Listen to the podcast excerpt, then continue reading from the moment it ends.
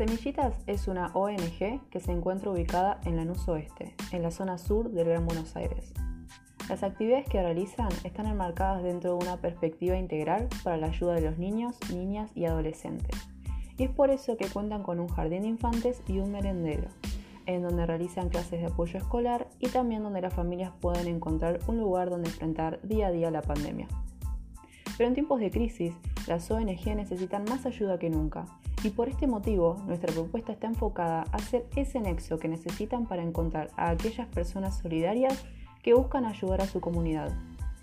Nuestro objetivo será unificar el mensaje que transmiten en sus redes de modo que todo cumpla la misma finalidad, es decir, la difusión de sus tareas comunitarias y la captación de voluntarios.